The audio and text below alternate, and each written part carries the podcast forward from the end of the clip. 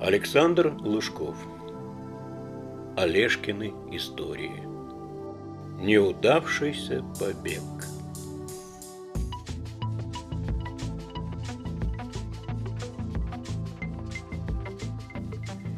Олежка приоткрыл глаза. Заснуть никак не удавалось. Самое нелюбимое время – тихий час. Только что закончен обед, и все уложены по кроваткам. Некоторые уже спят, кто-то, как и он, продолжает ворочаться и сопеть. Могли бы и вовсе отменить это принудительное отлеживание своих боков. А эти все нянчатся с ними, как с малолетками.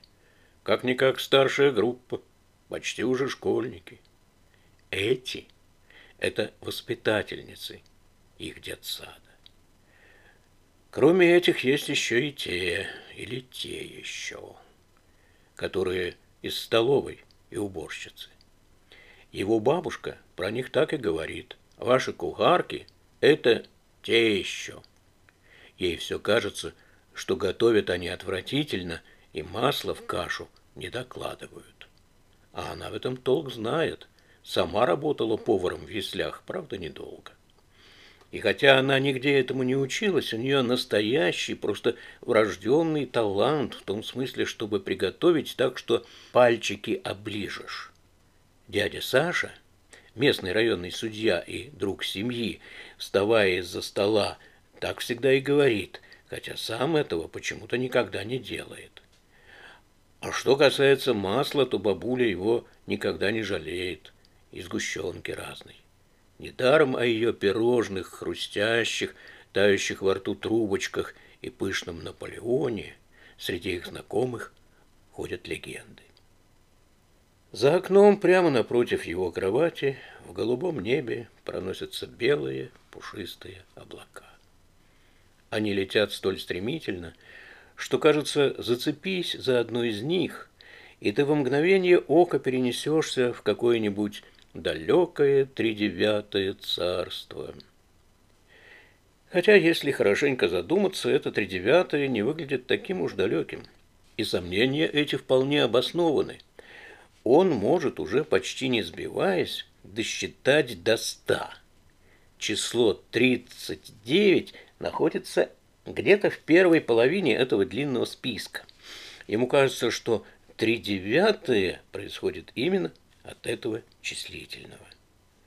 А его старший брат и вовсе знает числа гораздо крупнее, чем первая сотня. Он уже учится в четвертом классе и может легко перемножать в столбик их двухзначные комбинации. Так хитро он называет эти пары цифр. Хотя комбинации, насколько Олежка представляет себе из разговоров старших, обычно называется что-то похожее на длинную женскую майку. Вообще говоря, со словами у него временами возникает какой-то мучительный, а иногда и трогательный раздрай.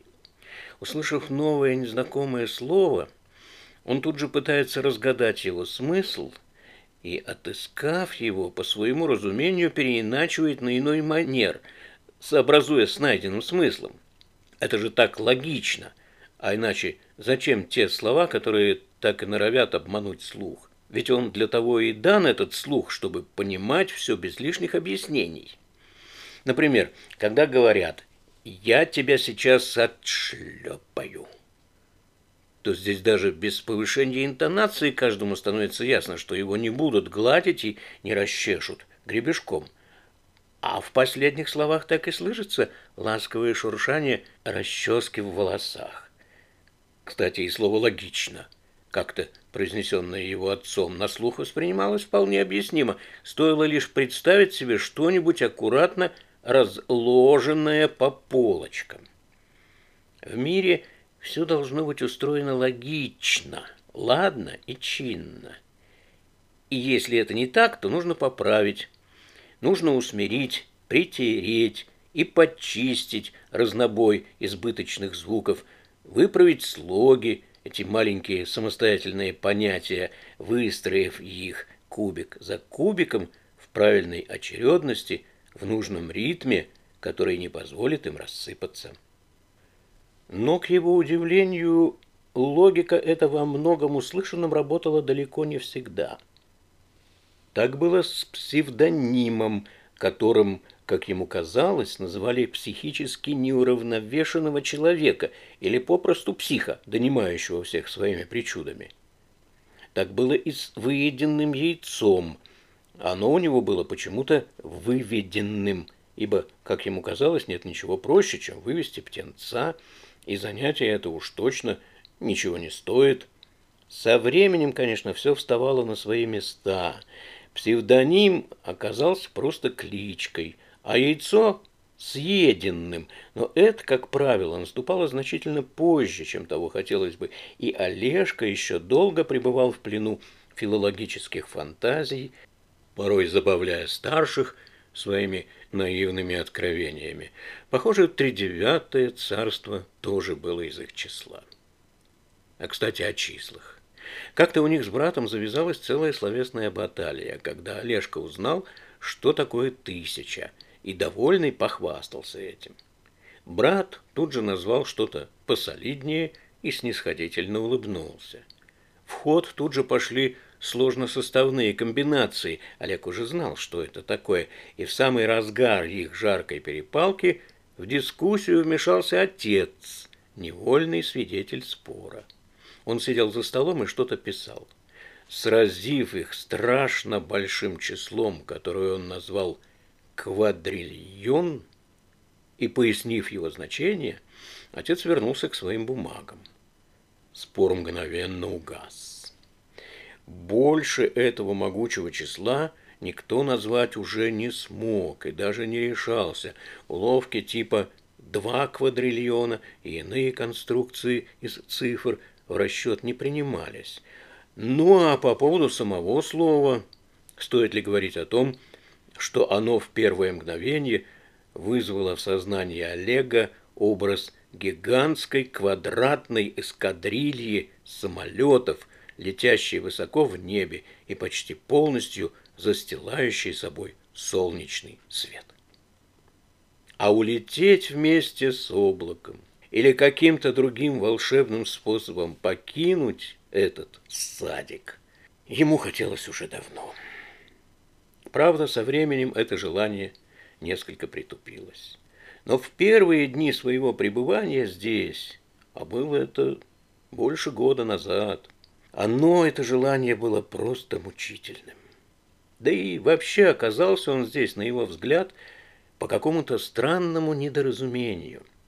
Как-то прогуливаясь по дворику, примыкавшему к их дому, и не зная, чем себя занять, он откликнулся на предложение матери пойти с ней в какой-то садик, где много детей и где всегда весело. Он перестал орудовать лопаткой в песочнице, пытаясь докопаться до сырого песка, в таком виде он лучше формовался, и с интересом взглянул на мать. Она шла на работу и, остановившись рядом с ним, как бы невзначай позвала с собой. «Там тебе будет интересно, там игрушки разные, и площадки с качелями. У тебя появятся новые друзья, продолжала она, попутно сама увлекаясь этой темой, а вечером я тебе куплю конфет. Дома у них всегда безотлучно находилась бабушка, поэтому пристраивать куда-то ребенка не было особой необходимости. Вот и сейчас она сидела на скамейке неподалеку и прислушивалась к их беседе. Олежка задумался на секунду. Вообще-то его и так все устраивало. Но почему бы не попробовать? К тому же конфеты. Последний аргумент склонил чашу весов его сомнений в пользу предложения, и он протянул руку. В садике Олежку встретили не особо приветливо. Да и обстановка здесь была весьма далекой от той, которую обещала мама и какую рисовала его воображение. Девчонки все, как на подбор, были чересчур визгливыми. Они постоянно ссорились из-за обладания Мальвиной, единственной куклой с огромными, закатывающимися при наклоне глазами. Мальчишки были под стать им, такими же горластыми и задиристыми, а обещанные игрушки потасканными и облезлыми. В деревянных наборных пирамидках не доставало колец, а единственный волчок, разгоняясь, противно поскрипывал и дребезжал, ручка у него болталась, и то и дело норовила вывалиться из прорези. Воспитатели постоянно призывали горлопанов к тишине, одергивали шалунов и без устали, нахмурив брови, расставляли особо отличившихся по углам. Углы эти почти никогда не пустовали. Все это несколько обескураживало. Совсем не так представлялся ему детский сад, когда он шел сюда в первый день. Поэтому знакомиться с детьми и сходиться с кем-то из них ближе как-то не тянуло. Но и это было не самым печальным. Для организованной прогулки их выстраивали в колонну, и ребятишки, попарно держась за руки, медленно выходили за ворота садика и ползли по скучному и унылому маршруту. Если бы Олежка знал восточную мудрость о скорости каравана, он бы сразу безошибочно угадал того, кто больше других претендовал на звание самого старого и немощного верблюда.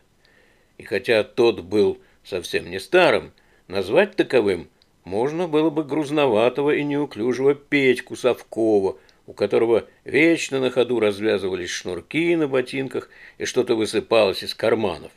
Ко всему прочему, мальчиков ставили в пары с девочками, что ни тех, ни других не устраивало. А у доставшейся ему в напарнице, Аньки Степиной, руки всегда были холодные и неприятные, к тому же сплошь покрытые цыпками, да и говорить с ней тоже было не о чем. Прогулка обычно проходила по парку, который граничил с территорией садика. Спускаясь вниз, Олежка каждый раз наблюдал, как бегущий по придорожной канаве ручеек, преодолевая небольшие перекаты, распадался на звонкие журчащие струи. Обтекая препятствия и падая с них, эти струи взбивали на поверхности воды легкую пушистую пену. Она была, пожалуй, единственным, что неизменно приковывало к себе его внимание на протяжении всего спуска в парк и по дороге обратно. Но как он ни старался, ему не удавалось разглядеть в ней даже маленькие зародыши пенопласта, этого загадочного воздушного материала, из которого рыбаки вырезают поплавки для своих удочек. Видимо, прошло еще недостаточно времени – чтобы он смог как следует спрессоваться.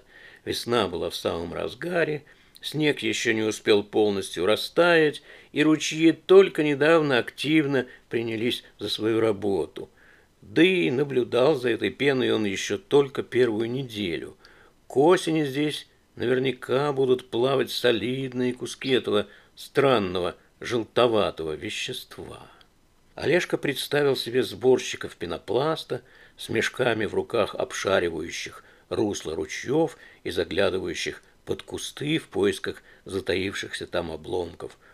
Но будет ли он свидетелем этой картины? Это навряд ли. Решение созрело молниеносно. Бегает он быстро, дорогу домой знает неплохо, с него хватит. Тем более, что обещанных конфет он так и не увидел, и совесть чиста. Он бросил вялую руку своей молчаливой спутницы и устремился вверх по дороге, ведущей из парка. Бежалось весело и легко, и грудь распирала радость. Казалось, с души свалился какой-то камень. Так обычно выражалась бабуля, когда обнаруживала затерявшиеся рубли в одном из многочисленных карманов своего пальто.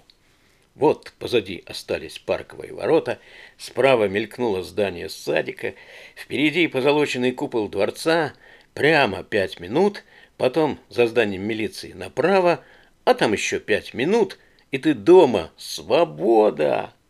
За спиной яственно послышались чьи-то тяжелые шаги. Этого не может быть. Неужели его мог кто-то догнать? Сложившееся к пяти годам представление об устройстве мира стремительно пошатнулось, небо качнулось, и земля стала уходить из-под ног. Это чья-то рука схватила его за шиворот и слегка приподняла в воздух. Перед глазами мелькнуло здание милиции, которое сменилось искаженным от негодования лицом Татьяны Степанны. Ее имя он уже успел запомнить. Через мгновение он снова стоял на земле, развернутый лицом к ненавистному садику. Его ладонь была крепко стиснута в руке воспитательницы.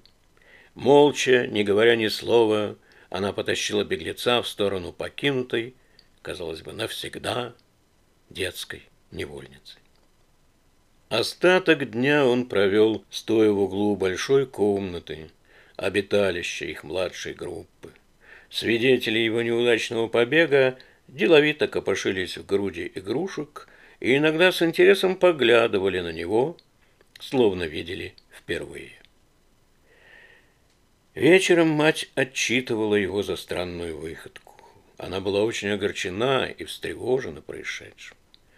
Татьяна Степановна, рассказывая ей о случившемся с широко раскрытыми, как у Мальвины, глазами, просила что-нибудь непременно предпринять по этому поводу. Ей-то что? Убежал бы себе и ладно. Меньше нарушителей, меньше тревог. Странные эти взрослые. Олег молчал, потупив глаза, и кивал. Да, этого больше не повторится. Ему было жаль расстроенную из-за такого пустяка мать. О конфетах он упоминать и не стал. С тех пор желание убежать из садика сковывалось данным тогда обещанием. Но иногда, как сегодня, оно снова становилось нестерпимым.